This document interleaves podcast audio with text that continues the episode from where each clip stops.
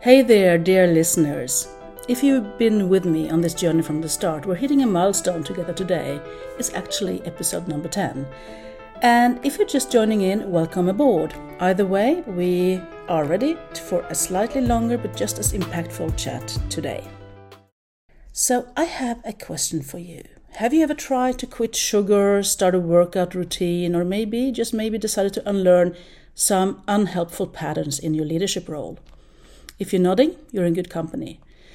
Today, we're going to dive into the hilariously human tendency to fall right off the unlearning horse and the even more human resilience to scramble back on. Now, I'm not horsing around when I say everyone falls, even the best of us. So, if you've ever thought you were alone in stumbling back into old habits, think again.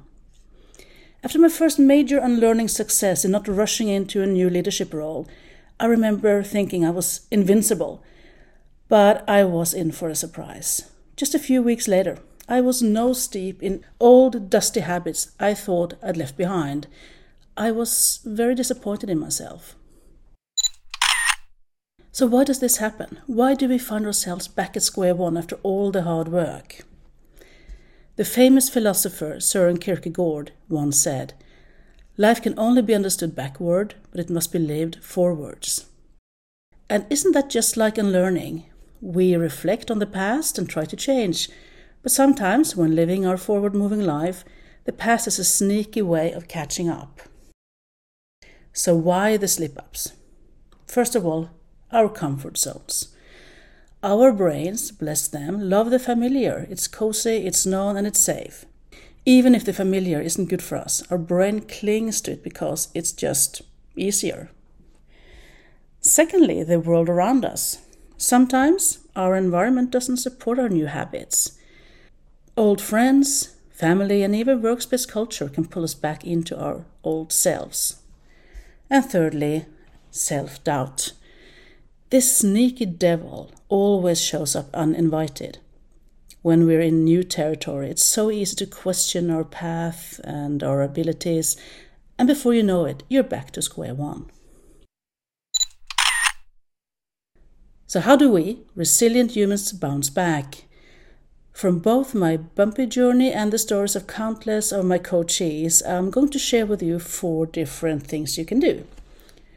Why not start by laughing it off? Seriously. A stumble is just that a stumble. Get up, dust yourself off, have a chuckle about it, and move on. Secondly, seek support. Be it friends, a mentor, or even a loyal pet who'll give you judgment free eyes, lean on them. Thirdly, always, always, always reflect. Look back and figure out what triggered the slide. Was it a stressful day? An old friend? That painful slippery when taking on too many initiatives at work that you're just trying to forget. And finally, adjust and move on. It could be changing your route to work, it could be hanging out in new places, it could be involving more and even other professionals around you to expose yourself to powerful perspectives and helping you keep the focus you need. So, my challenge to you this week Think of a time you fell off the horse.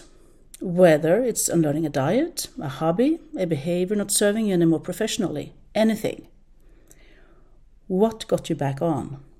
And if you haven't gotten back on, what's the one tiny step you could take today? In the end, it's not about never falling, it's about how many times we get back up. And as someone on this journey with you, believe me, every bump, every bruise, it's all worth it in the end.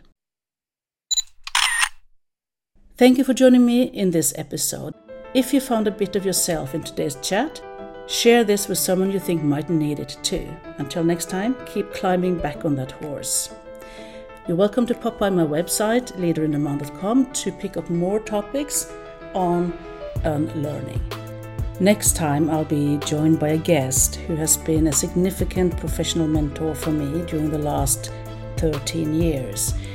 He has helped me unlearn, and he's also unlearning himself. So do not miss that. Until then, keep unlearning.